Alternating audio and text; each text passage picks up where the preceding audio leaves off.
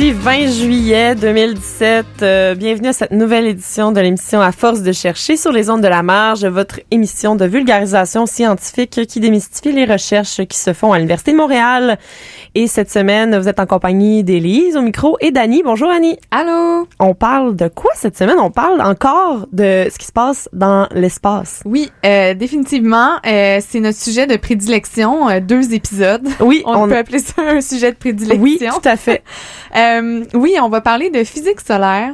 En fait, à l'Université de Montréal, il y a déjà eu un groupe de recherche en physique solaire. Euh, ce groupe n'existe plus, mais il était de toute façon orienté autour d'un professeur, un professeur titulaire au département de physique de l'Université de Montréal, spécialisé en physique solaire, qui est toujours en poste en ce moment, qui s'appelle Paul Charbonneau que j'ai rencontré avec un de ses étudiants euh, qui s'appelle Alexandre Lemerle, qui est candidat au doctorat, chercheur également en physique solaire à l'Université de Montréal et qui est aussi professeur de physique au Collège Bois de Boulogne. OK, donc euh, plusieurs euh, cordes à son arc. Exactement. Euh, et donc, euh, bien que le groupe donc de recherche en, en physique solaire n'existe plus, euh, il, existe encore des, des chercheurs là, qui s'intéressent au soleil. C'est Ouais. pas c'est pas disparu complètement. Oui. Heureusement. On doit dire qu'il est assez présent dans notre vie, hein, à peu près 12 heures par jour. Exactement. À peu près, en Oui, moyenne. On le voit tous les jours. Oui. Ou presque. Euh, un peu moins cet été. Oh, non, c'est ça. Mais c'est quand même rassurant de savoir qu'il y a certaines personnes qui se penchent encore sur euh, des recherches à son sujet. Exactement. Puis, en fait, ce qu'il faut savoir aussi sur, le, euh, sur les chercheurs de l'Université de Montréal qui s'intéressent au soleil, c'est qu'ils font moins de l'observation du soleil que de la modélisation et de la simulation numérique. Beaucoup de choses qu'on va découvrir dans les prochaines minutes, j'imagine. Exactement. Euh, donc, euh, moi, je te, je te propose d'y aller euh, directement dans le vif du sujet. C'est-à-dire, qui est le soleil, Élise? Ben, je ne sais pas c'est qui. Mais on va le découvrir. Encore la semaine passée, j'organisais une séance euh, d'observation télescopique du Soleil avec un, groupe, plusieurs groupes d'enfants du primaire dans un camp d'été. Et euh, ces enfants-là, quand on leur demande qu'est-ce que c'est le Soleil, ils répondent toujours c'est une grosse boule de feu. Alors ça, c'est à peu près, il semblerait que c'est ce que la plupart des enfants retiennent de l'astronomie qu'ils font au primaire. C'est pas faux du tout. Euh, le Soleil est en fait principalement ben, est constitué, c'est un gaz très dense, très très chaud. Euh, Il n'y a pas de surface solide, on ne pourrait pas marcher à la surface du Soleil. Là, Euh, en termes de Jupiter serait une planète qui ressemblerait peut-être un peu plus au Soleil que, que, la Terre, si on voulait commencer à comparer des étoiles et des planètes, ce qui est rarement une bonne idée. Mais ce qui différencie vraiment la, matière à l'intérieur du Soleil de ce qu'on a sur Terre, c'est que c'est essentiellement un fluide, un fluide très chaud, un plasma. Euh, parce que c'est un plasma où euh, il y a beaucoup de constituants électriquement chargés, des électrons, des protons libres qui se promènent euh, à l'intérieur finalement. Euh, les effets magnétiques sont très très importants. Sur Terre, personne ne s'est jamais accroché dans une ligne de champ magnétique puis tombé face contre Terre.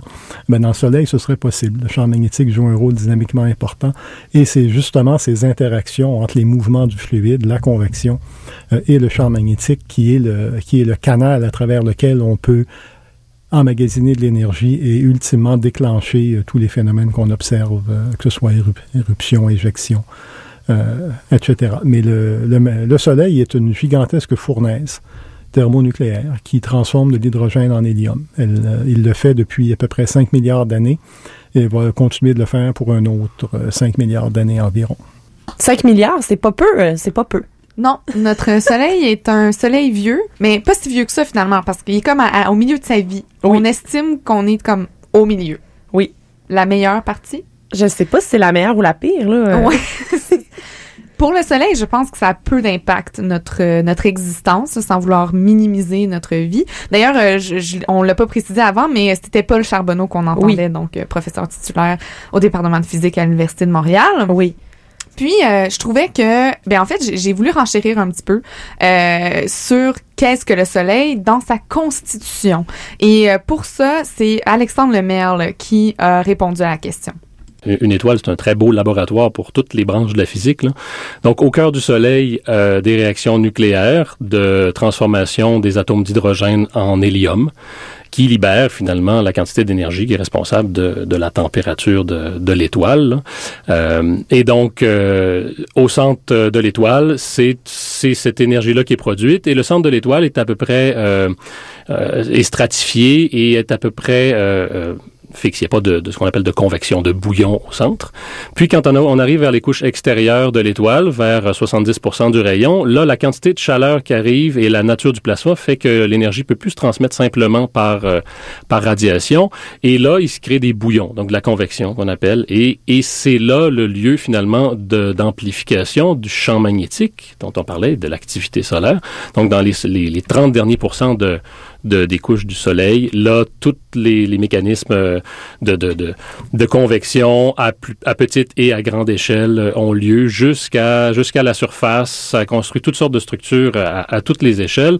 Et en surface, ben là, finalement, on voit euh, les taches qui émergent et on, on voit euh, quand, on, quand on observe le Soleil lors d'une éclipse, bien sûr, avec la protection adéquate, on est capable de voir à l'extérieur du Soleil euh, les, les, les grandes boucles de plasma, la couronne solaire. Ça, c'est quelque chose qu'on ne voit pas en général.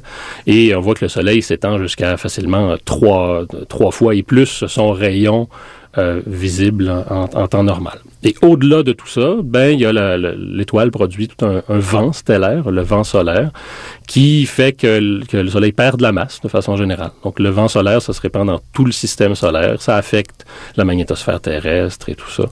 Donc notre étoile finalement, elle a un impact sur euh, sur tout le système solaire. Donc, s'il y a de la vie ailleurs euh, dans l'univers, euh, peut-être qu'ils sont aussi influencés par notre étoile, notre grosse étoile. Il y a peu de chance. C'est pas suffisamment, pas c'est pas suffisamment fort en fait ouais, pour se ça. rendre à l'extérieur de notre système solaire à nous. Mais on peut quand même voir notre Soleil comme une espèce de modèle oui.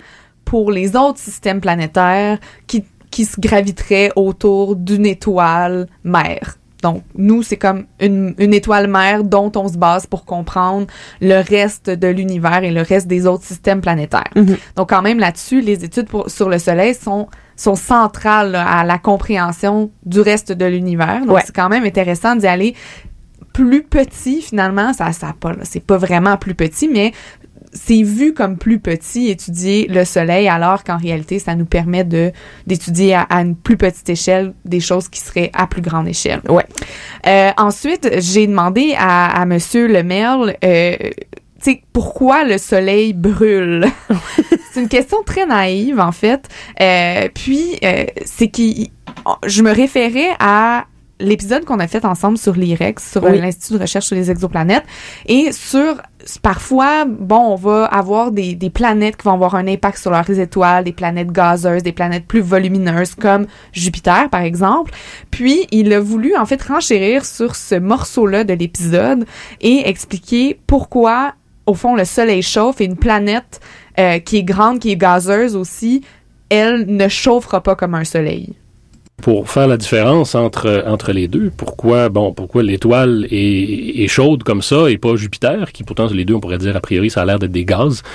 Mais euh, c'est vraiment une question de grosseur. Donc euh, à la base pour dire qu'il y avait un, un nuage protostellaire qui a commencé à s'effondrer sur lui-même et c'est l'effondrement gravitationnel donc l'ensemble de la masse qui a commencé à se contracter sur elle-même à un moment donné, c'est toute l'énergie qu'il y avait dans la gravité qui s'est transformée en énergie thermique, en chaleur et donc à la grosseur que notre Soleil.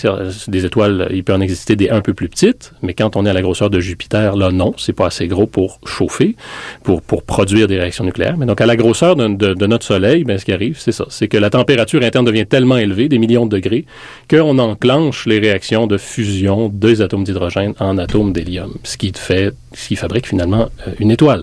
Donc, la chaleur initiale était suffisante pour déclencher une réaction. C'est comme, comme le feu. On allume une allumette, puis finalement, ben, ça continue à brûler parce qu'il y a de quoi brûler.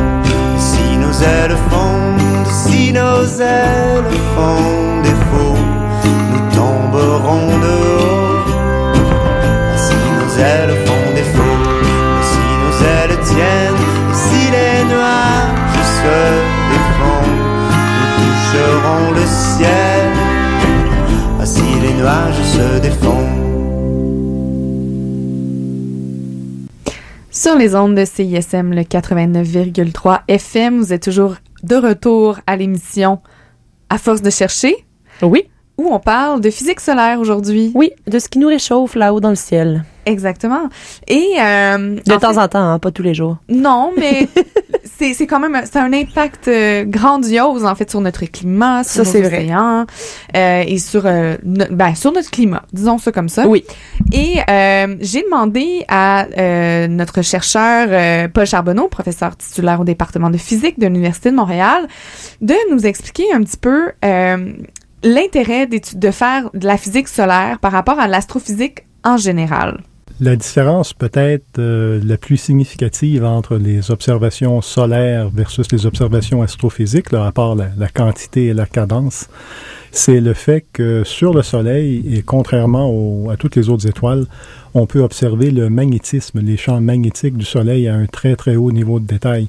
Et ces champs magnétiques-là sont en fait la source d'énergie et le moteur là, de absolument tous les phénomènes éruptifs que ce soit les éjections, les, euh, les éruptions solaires, euh, la variabilité radiative, tout ce qui peut influencer en fait la, la très haute atmosphère de la Terre, l'environnement géospatial, tous ces phénomènes-là, ultimement, sont, euh, sont dus au magnétisme solaire. Et on voit des traces, des, des indicateurs de phénomènes comme ça dans d'autres étoiles également, mais on ne peut pas les observer directement. Tandis que sur le Soleil, on peut vraiment observer en détail, à la surface du Soleil, l'évolution des champs magnétiques. On peut mesurer par des satellites en orbite autour de la Terre l'arrivée des éjectats.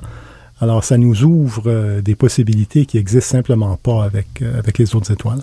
Mais là, euh, Annie, des éjectas, ça, il, s'agit de quoi exactement? Parce que moi, j'imagine juste quelque chose qui se fait comme propulser, euh, un peu comme une- sur une chaise électrique. C'est l'image que j'ai dans ma tête. Euh, c'est pas faux, mais c'est pas totalement ça. Euh, juste avant que, que on- je, je te passe l'extrait euh, de Paul Charbonneau qui nous explique un peu plus de quoi il s'agit. Grosso modo, là, c'est des éruptions solaires. OK. Parce que en fait, euh, le, le, quand on observe le Soleil, on, on a remarqué avec les années que le Soleil a différents cycles, puis que des cycles plus forts, des cycles plus faibles, et au plus fort de l'activité solaire, à la surface, il y a des taches, des champs magnétiques qui peuvent se déstabiliser. Puis quand ils se déstabilisent, ben ça peut créer donc des éruptions solaires. OK. Puis ça, c'est dangereux pour les astronautes dans l'espace, mais au plus fort des éruptions solaires, ça peut perturber les communications sur Terre. là. Ça peut aller jusqu'à très loin, mais c'est pas Ça peut pas nous atteindre. Non. OK. Mais euh, puis c'est pas toujours dirigé en, en direction de la Terre. OK. Euh, puis c'est pas quotidien nécessairement. Dans certaines euh, certains moments du cycle d'activité solaire, ça peut être quotidien. OK. Mais grosso modo, là, c'est, c'est plus, plus, c'est, c'est régulier, mais pas nécessairement si fréquent que ça. Puis c'est encore moins fréquent, fréquent que ça va réellement nous impacter sur Terre. OK. Mais si ça, ça t'intéresse, sache que c'est possible de consulter des bulletins météo solaires. Est-ce que c'est aussi efficace que Météo Média? Je pense que c'est encore plus efficace. ça serait une bonne nouvelle. Mais euh, tu peux apprendre, là, il y a aujourd'hui euh, 50% de probabilité d'éruption solaire euh, dans tel rayon de l'espace, genre. Wow. Ça existe et euh, ça, ça peut être consulté très facilement là, euh, sur Internet. Excellent. Mais sinon, euh, en attendant, voici Paul Charbonneau qui va t'expliquer, Élise, c'est quoi une éruption solaire ou un éjecta?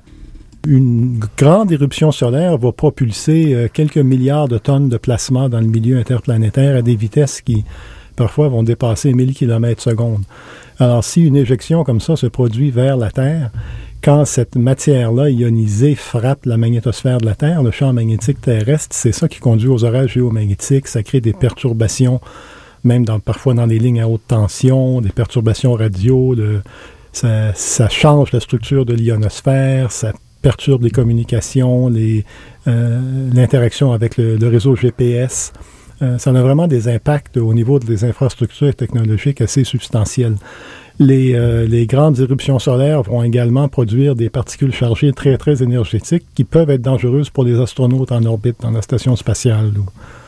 Alors, il y a quand même, à la surface de la Terre, on, on, ressent rien de tout ça.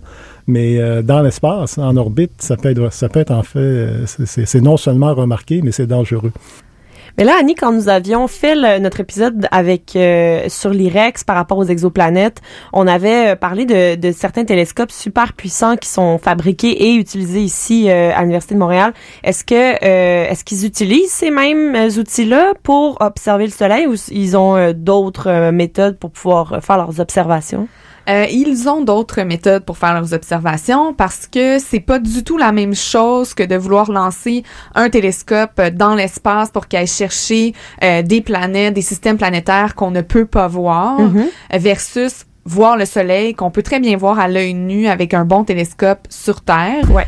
Euh, grosso modo, là, pour observer le soleil, euh, on a on a mis des appareils sur des satellites qui gravitent autour de la Terre et qui vont observer le comportement et les cycles du Soleil, l'activité du Soleil. Mais euh, je laisse quand même Paul Charbonneau t'expliquer davantage comment on observe le Soleil, puis comment c'est différent en fait de l'observation spatiale en général.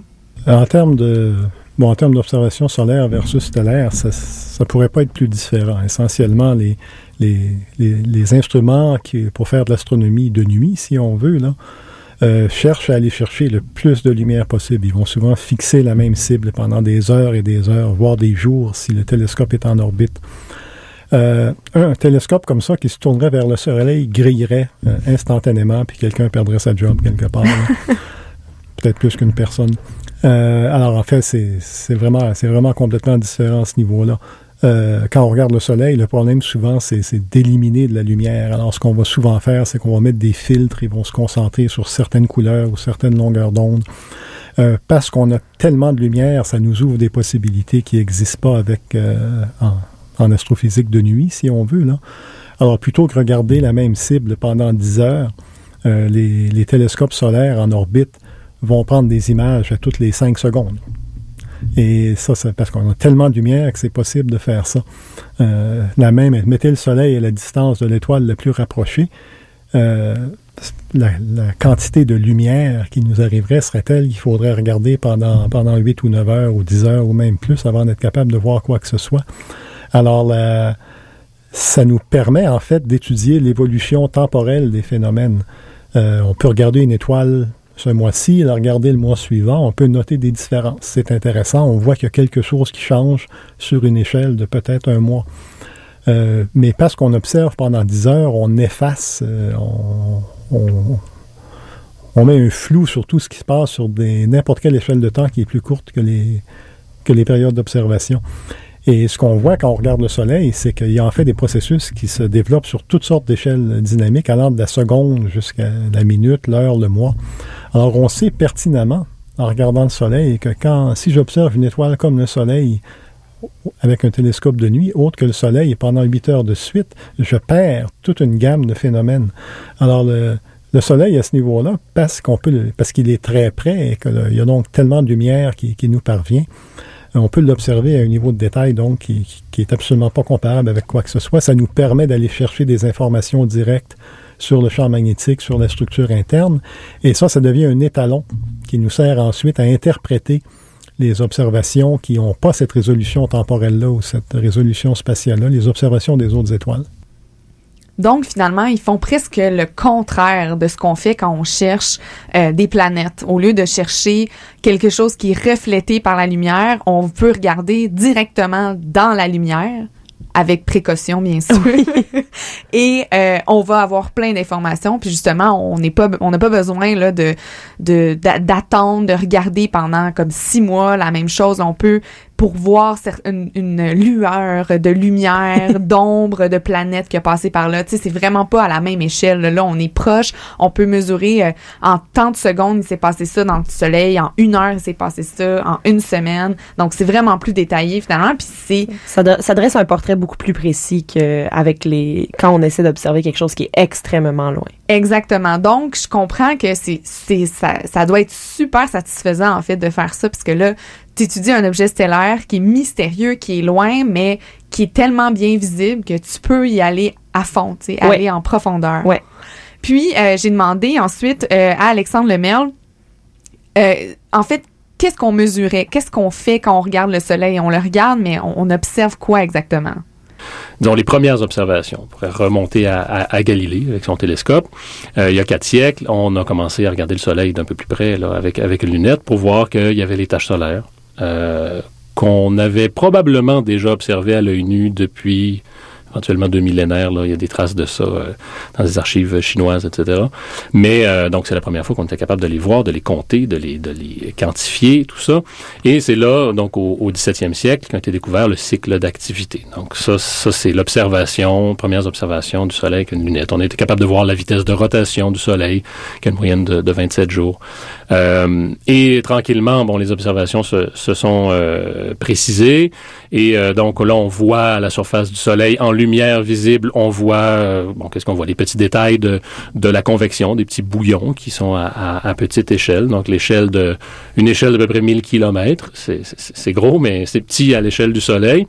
Euh, des, des plus grosses structures euh, bouillonnantes. Donc, les petites échelles, on appelle ça la, granulation, le, le, 1000 km. Et il y a d'autres échelles qui se forment, des structures comme les taches solaires, qui ont à peu près la, la grosseur de la Terre ce qui est petit, euh, un centième à peu près du rayon solaire, mais c'est la grosseur de notre planète. Euh, et, différentes autres choses, donc des points plus brillants, des points plus sombres, selon la température des différents endroits. Donc ça, c'est des observations en, lumière, en lumière visible avec un télescope. On est capable après ça d'aller regarder depuis euh, plus récemment euh, tout ce qui se passe en ultraviolet, donc les parties qu'on voit pas, qui est au-delà du violet, en infrarouge, les parties qu'on voit pas, mais en dessous du, du rouge. Euh, et on regarde finalement tout le spectre pour voir différentes euh, différentes formes euh, de, de l'activité. Euh, quand on regarde en rayonnement plus énergétique, donc l'ultraviolet est plus éloigné, jusqu'au rayon X, tout ça, on, est capable de voir ce qui se passe, qui est beaucoup les phénomènes plus, plus les plus énergétiques, donc des éruptions solaires. On voit la couronne solaire, on voit le soleil beaucoup plus gros quand on regarde dans ces dans ces longueurs d'onde là. Euh, quand, quand on regarde en infrarouge, ben là, c'est plus c'est la, la chaleur. On voit un soleil qui, qui est rond, là, qui a, a l'air euh, d'avoir une surface. Euh, et au-delà de ça, au-delà de la, lumière et du spectre euh, du spectre électromagnétique euh, de la lumière, on est capable d'observer le magnétisme. Donc là, il y a d'autres appareils sur, sur satellites, ou sinon les mêmes, qui mesurent le champ magnétique. C'est à partir de la lumière quand même. Donc, on n'est pas allé sur place mesurer le champ magnétique, mais c'est à partir de, de, de, variations dans les, des, des raies spectrales, de, des certaines longueurs d'onde précises, on voit l'effet du champ magnétique. Donc, le champ magnétique va dédoubler certaines, certaines raies spectrales qu'on appelle, et on est capable de mesurer l'intensité du champ local. Et euh, aujourd'hui, en fait, donc, il y a différentes techniques pour ça. On est capable d'avoir même le champ magnétique qui est un vecteur, qui a une orientation. On a toutes ces informations-là à partir des, euh, des appareils sur certains satellites qui sont exprès pour mesurer ces choses-là.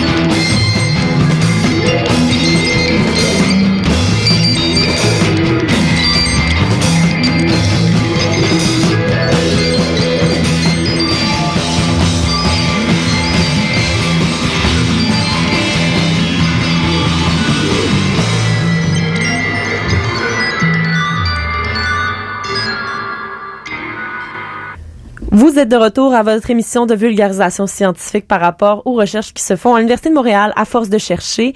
Et cette semaine, Annie, on parle, euh, on parle du soleil. Oui. Et on sait que le soleil a un impact sur nous, bien évidemment, parce que, euh, écoute, on le voit, euh, il nous réchauffe, des fois il nous réchauffe pas non plus, il nous illumine. Mais est-ce que les planètes ont un impact sur le sur le soleil? Ben, je me suis posé la même question. En fait, je me demandais ça parce que euh, lorsqu'on a parlé aux astrophysiciens qui cherchent des planètes, ils cherchent parfois l'impact que l'orbite d'une planète peut avoir sur une étoile. Puis Mhm. là, j'ai demandé euh, à Paul Charbonneau, euh, chercheur au département de physique à l'Université de Montréal, est-ce que les planètes ont un impact sur notre Soleil? Mettons qu'on y va dans le local Oui. de notre système planétaire. Puis sa réponse, euh, grosso modo, c'était non ou pratiquement pas. Là. Tu sais, s'il y a un léger impact, c'est, c'est à peine euh, sensible. là. OK. Euh, En termes de proportion, je veux dire, le Soleil a beaucoup plus d'impact. En fait, il, il est vraiment le moteur de notre système planétaire et il reçoit très peu d'influence là, de la part des planètes. Mais je je te laisse l'écouter plus en détail et plus clairement. En termes d'interaction, c'est vraiment le, le Soleil qui structure l'environnement interplanétaire. Euh, at- les- L'atmosphère étendue du Soleil, la couronne qui est visible au moment des éclipses, euh, est un gaz tellement chaud qu'il il s'évapore, si on veut, et euh, produit le vent solaire, un écoulement de plasma qui, euh, qui, qui perdure dans tout le système solaire. Cet écoulement-là, plasma très, très chaud, magnétisé, peu dense, mais interagit tout de même avec les, avec les planètes. C'est l'interaction du vent solaire et de la, du champ magnétique terrestre qui produit la magnétosphère. Entre autres, la même chose se produit avec toutes les planètes qui sont magnétisées. Par-dessus cet écoulement à peu près constant-là, euh, on a évidemment les éjections, euh, toutes les, effets de la variabilité du Soleil qui se propagent eux aussi et qui, euh, peuvent influencer les planètes.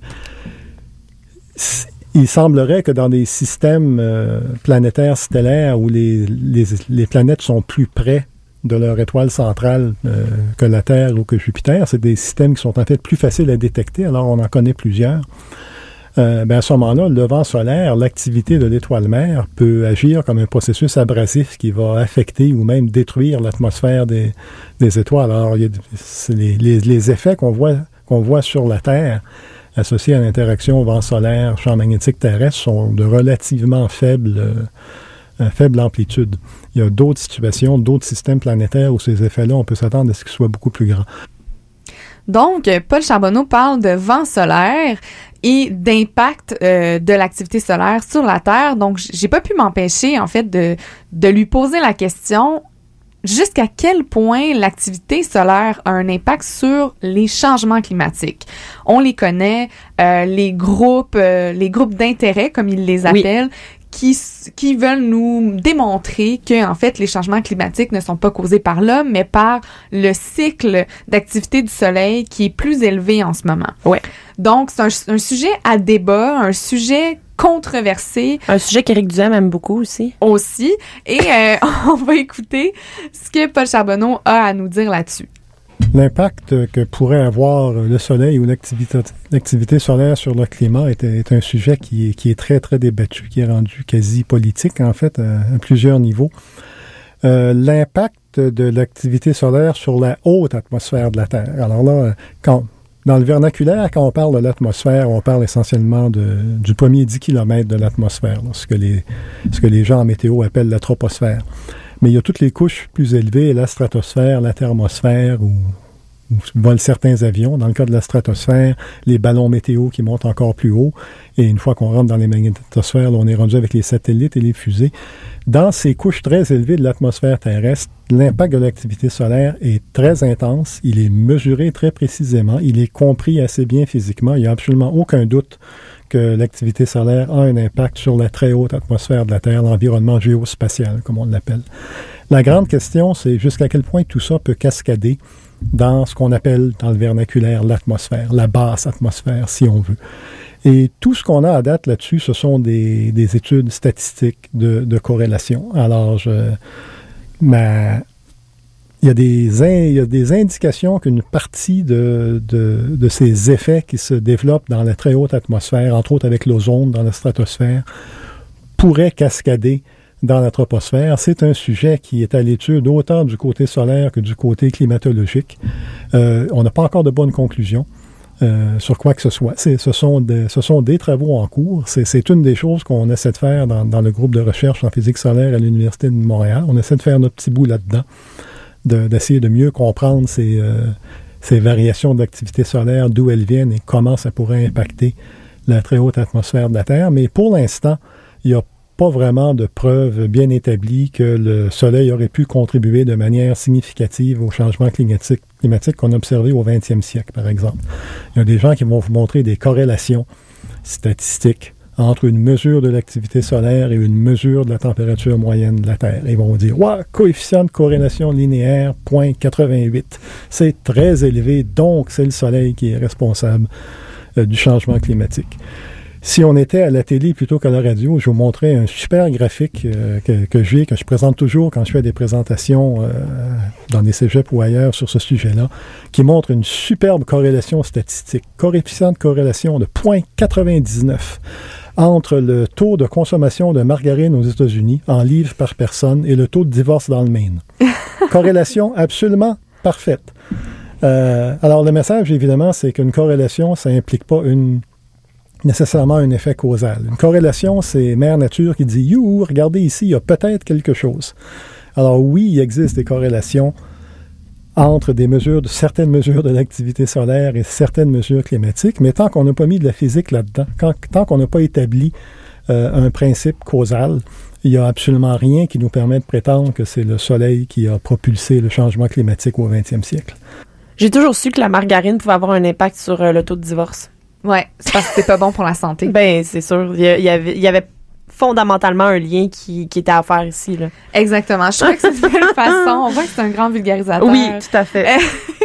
Mais euh, quand même, j'ai voulu creuser un petit peu plus euh, avec Alexandre Lemaire. Donc, je rappelle, doctorant en, ben, candidat au doctorat en physique solaire à l'Université de Montréal, mm-hmm. euh, sur l'activité solaire, parce qu'on parle de corrélation entre l'activité solaire et le climat. Et, et bien, en fait, on va aller un petit peu plus loin dans c'est quoi le cycle d'activité solaire, c'est quoi son histoire, puis qu'est-ce que ça nous dit sur le climat.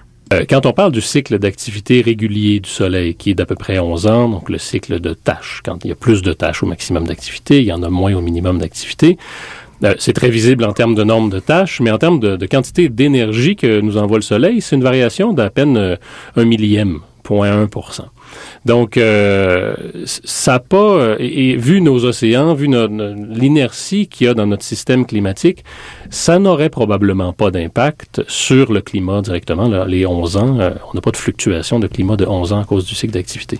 C'est plutôt les fluctuations à plus long terme. Donc, les cycles d'activité ne sont pas tous aussi intenses les uns que les autres.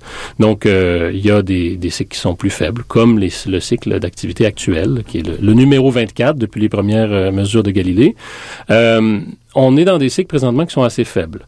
Le cycle, le dernier cycle très intense, euh, cycle numéro 19, euh, était euh, dans les années 60 ou 50. Bon. pardon?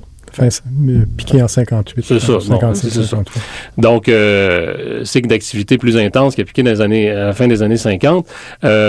Et effectivement, au début du, 20, du début du 20e siècle, jusqu'à ce cycle-là, il y avait une croissance progressive. On aurait pu penser que cette croissance-là avait un impact sur le climat, que c'était une source de réchauffement climatique. Mais là, depuis, on a des cycles plus faibles. Et donc, si on veut parler de, de en tout cas, en termes de corrélation, là, il n'y a pas de corrélation directe entre ce qu'on observe à long terme comme activité sur le Soleil et l'augmentation actuelle de, de la température globale. Euh, d'autres indices euh, que l'activité la, solaire à long terme pourrait avoir un impact sur le climat, c'est par exemple au 17e siècle, donc juste après que Galilée et les autres aient commencé à observer le Soleil et, et constater l'existence du cycle euh, d'activité, pendant un bon 50 ans, il n'y avait plus de tâches sur le Soleil, ou presque plus. une très faible activité de toute évidence. On essaye de modéliser ça, entre autres, parce que au même moment, en Europe, on sait qu'il a fait très froid.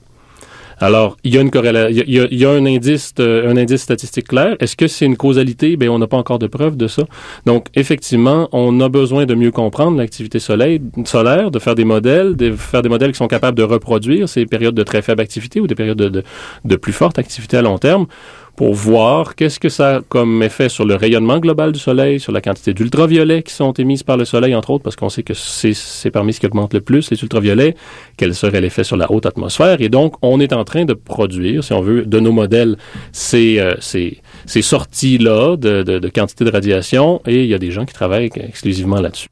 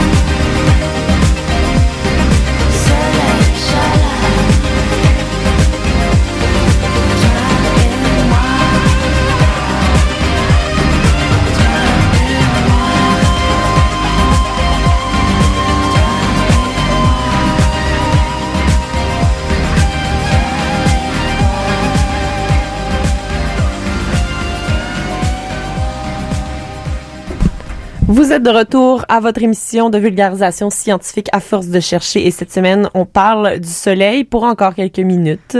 Oui, on parle de physique solaire et euh, une des raisons principales pourquoi on a sollicité euh, deux chercheurs euh, de ce groupe de recherche en physique solaire, c'est que le groupe, il y a quelques années, ont fait une avancée technologique vraiment importante où ils ont été les premiers à réussir une simulation numérique du soleil. Mais là, ça veut dire quoi, une simulation numérique du soleil, Annie? Ben, je te laisse Paul Charbonneau te l'expliquer, Élise. On a réussi à mettre au point une, véritable simulation euh, magnéto-hydrodynamique, euh, comme on l'appelle, où on, on, part vraiment des équations de base de la physique, si on veut. Euh, une simulation du soleil, du soleil au complet, avec la convection, avec les champs magnétiques. Et ce qu'on a réussi à faire avec ça, que personne à, ce moment-là avait, réussi à faire, c'est être capable de reproduire, pas parfaitement, mais quand même à, un bon niveau, ce fameux cycle magnétique du Soleil qui se développe sur des échelles de, la décennie.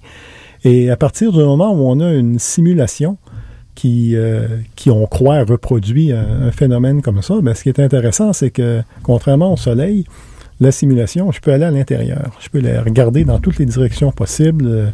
Je peux, euh, je peux faire des coupes. Je peux aller vraiment euh, aller étudier physiquement la dynamique de ce qui se passe loin à l'intérieur de mon soleil simulé, chose que je ne pourrais pas faire avec euh, observationnellement. Euh, et évidemment, au niveau de ce que la simulation prédit près de la surface, là, c'est mon point de contact avec les observations. C'est ça qui me permet de dire que ma simulation a peut-être réussi à capturer quelque chose, parce que là où il y a un recoupement avec les observations, ça a l'air de coller relativement bien. Donc, on se croise les doigts et on espère que ça colle également euh, à l'intérieur.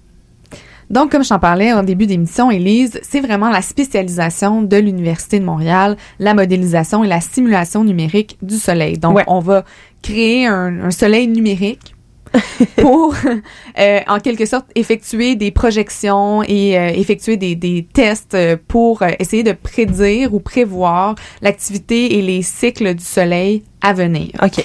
Euh, c'est quand même euh, une opération de longue haleine. Là. Les, les premières euh, les premières recherches qui ont été faites là-dessus, qui ont, qui ont débuté à l'Université de Montréal, c'était en 1998 et ça a pris dix ans avant qu'il y ait des premiers les- des premiers résultats probants. OK. Donc euh, quand même quand ça on prend un certain temps. c'est ça, quand on s'embarque dans des affaires de même, on est là pour une coupe d'années.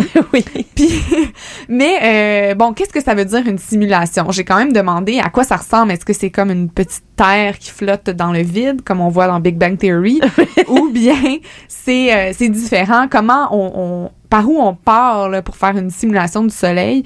Donc, euh, on l'écoute. Ben, essentiellement, on fait, on fait ce que, ce que les gens font au secondaire dans leur cours de physique euh, en secondaire 5, si on veut. On écrit les lois de Newton, euh, adaptées pour un fluide, un fluide ionisé. On, invoque la conservation de l'énergie, la, la conservation de la masse. Tout- toute la physique est bâtie sur euh, un petit nombre de principes fondamentaux qui sont d'applicabilité très, très générale. Euh, alors, les simulations qu'on fait, ça roule sur des super ordinateurs, des milliers de cœurs de calcul, des, des- des choses comme ça. C'est de la simulation sur ordinateur qu'on fait. Pour n'importe quel calcul précis, on, on revient toujours à la simulation numérique. Si, on, si la prédiction météo est si difficile, c'est à cause de la présence de turbulences dans l'atmosphère de la Terre. Alors, nous, on a la même chose.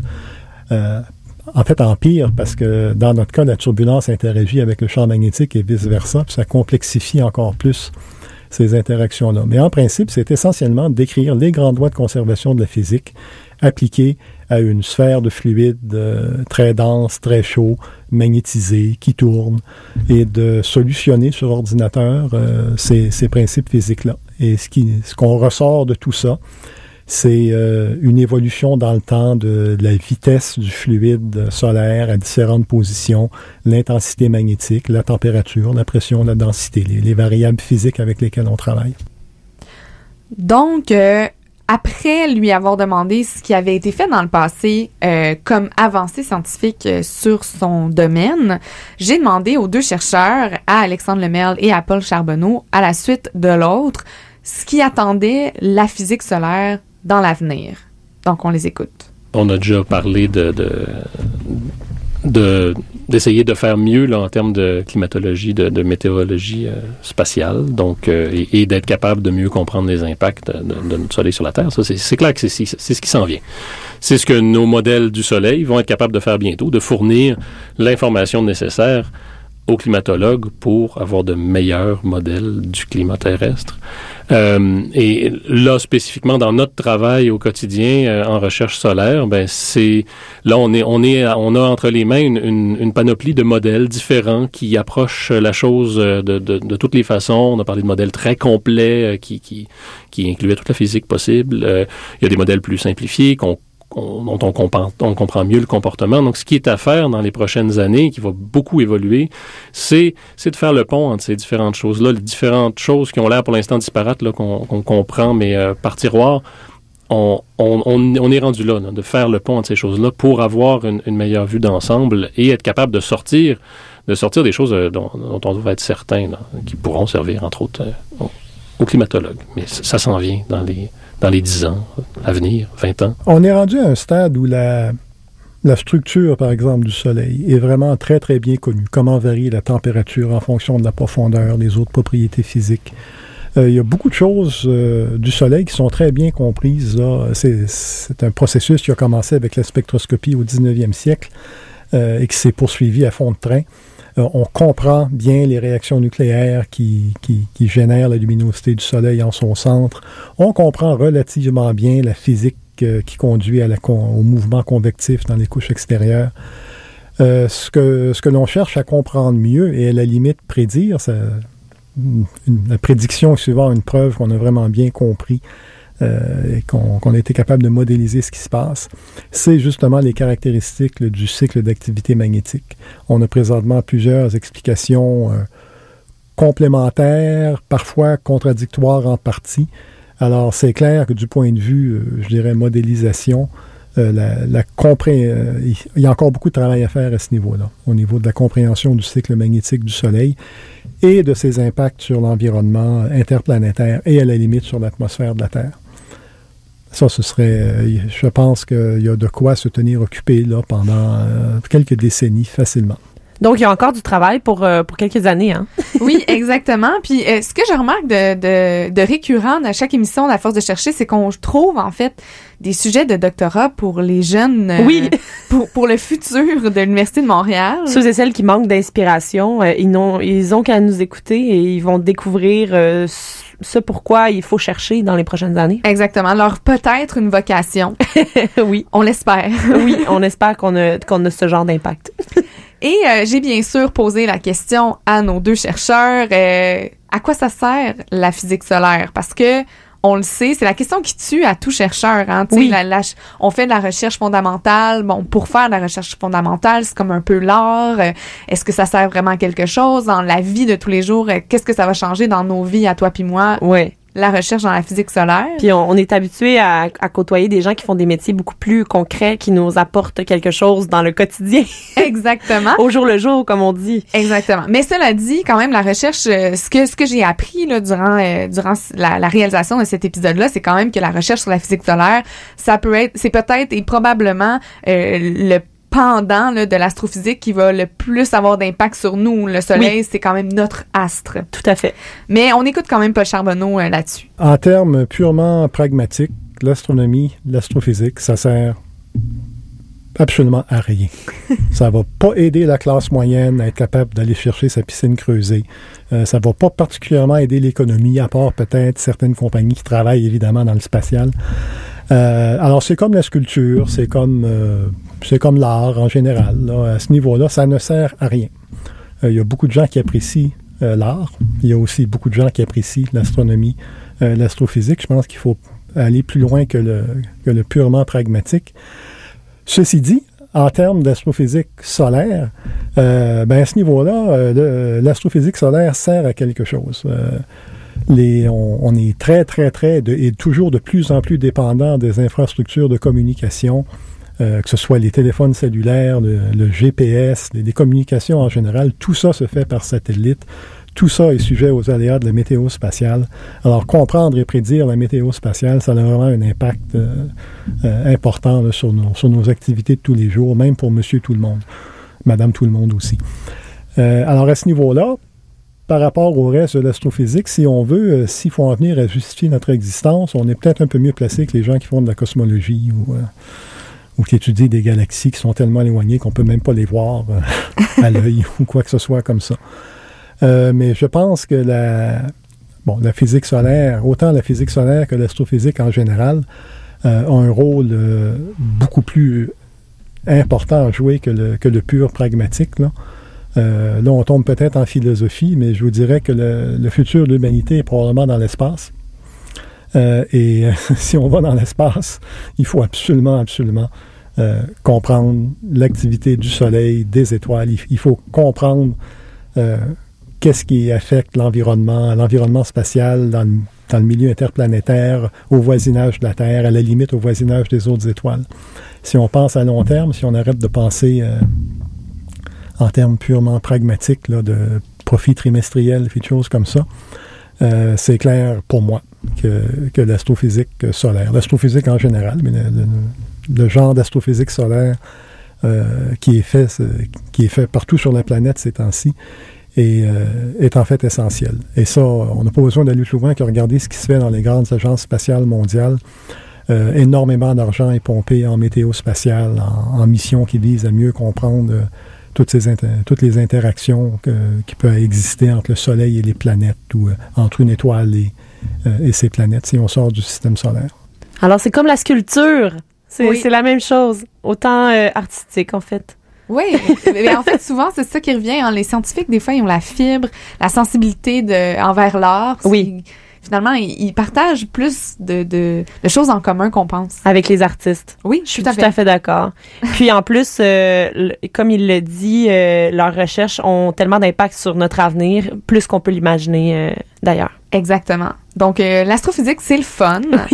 C'est le deuxième et probablement dernier épisode qu'on fait là-dessus, mais c'est quand même très agréable. Oui. Et euh, j'en profite donc pour remercier à nouveau Paul Charbonneau, professeur titulaire au département de physique de l'Université de Montréal, spécialisé en, en physique solaire, et Alexandre Lemerle, qui est étudiant-chercheur au doctorat en physique solaire à l'Université de Montréal et professeur en physique au Collège Bois de Boulogne. C'était les deux intervenants que vous avez entendus durant cet épisode d'À force de chercher. Si jamais euh, vous voulez euh, écouter nos euh, émissions antérieures hein, pour en découvrir davantage sur toute la science qui se fait à l'Université de Montréal, vous pouvez aller au CISM893.ca ou sur notre application mobile CISM 89,3. Vous avez tous nos épisodes précédents qui sont là à votre disposition pour écoute et instruction, hein, se sentir instruit. C'est le fun. C'est le fun, c'est le fun. On apprend des belles Et choses. comme on le disait à la première semaine de À force de chercher, quand vous, vous nous écoutez, après, vous avez plein de choses à plugger dans vos barbecues. Oui. Vous avez l'air brillant. Oui. Donc, on se retrouve avec un autre sujet scientifique la semaine prochaine. Passez une très bonne semaine. Bye bye. Ciao.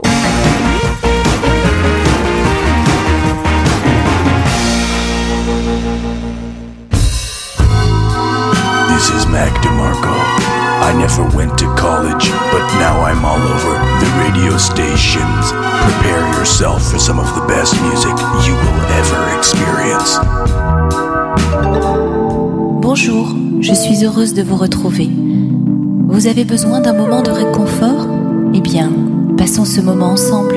On peut se laisser guider par une musique en remuant un peu les orteils. Rendez-vous vendredi à 23h pour écouter Rêve prémonitoire. Yo, what's good, c'est Ragers. Vous écoutez CSM 89.3, la marge. Yeah!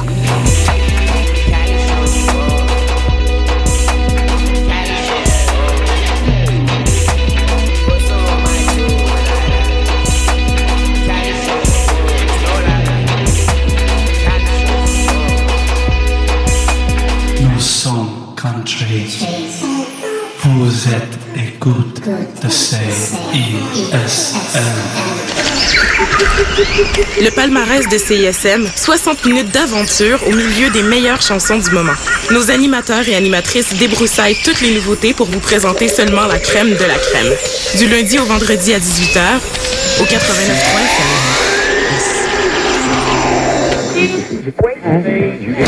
Turbo Tana, ça va brasser de date et tympan. En direct à tous les vendredis à CISM. Avec Julien, Nick et Donovan, à grand coup d'amour. Les Turbo le vendredi de 20h à 21h. Ça brasse encore dans tes shorts.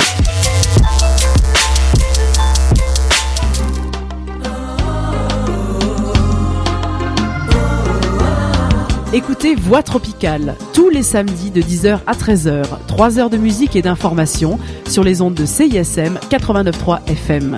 CISM, la radio universitaire francophone la plus importante au monde, avec ses 10 000 watts de puissance, d'amour et de plaisir.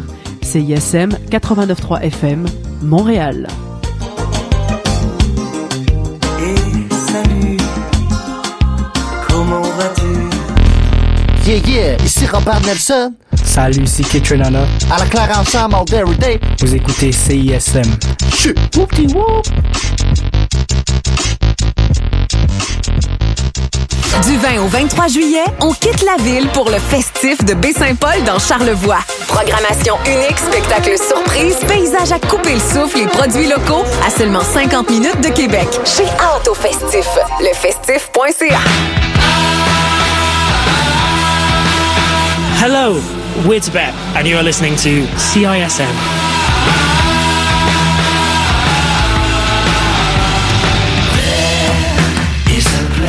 Avec base, c'est bad. We baz it up, son. Dans la décapade avec baz in action. But your Ah, J'écoute CSM le matin, on me maybe watts. Montréal. Yo, yo, yo. It's Bob Bonnell. Y'all listening to CISM 89.3. Y'all, y'all better not change the dial. Rednext level. Bitch. Everybody mad. J'ai mon clip avec baz. Clip avec baz. Clip, clip. Bonjour Nani, aujourd'hui c'est ton anniversaire de naissance. Où as-tu envie d'aller manger pour célébrer cette belle journée? On pourrait aller à la fourchette antillaise. Ils ont un menu spécial du midi à partir de 5,99. Ils ont aussi un bouillon à chaque samedi et un buffet à volonté avec boissons incluses tous les dimanches. C'est parfait. Où est-il situé? Il est au 5968 Salaberry au coin de Grenet. La salle est disponible pour toutes, toutes les occasions. Les baptêmes, les communions, les mariages, les dîners d'affaires, bien plus encore. Ils ont aussi des certificats cadeaux disponibles. Merveilleux. Tu vas aimer le décor. En plus, c'est très joli. Allons-y. La fourchette antillaise pour toutes les occasions. Téléphone 514 337 93 93.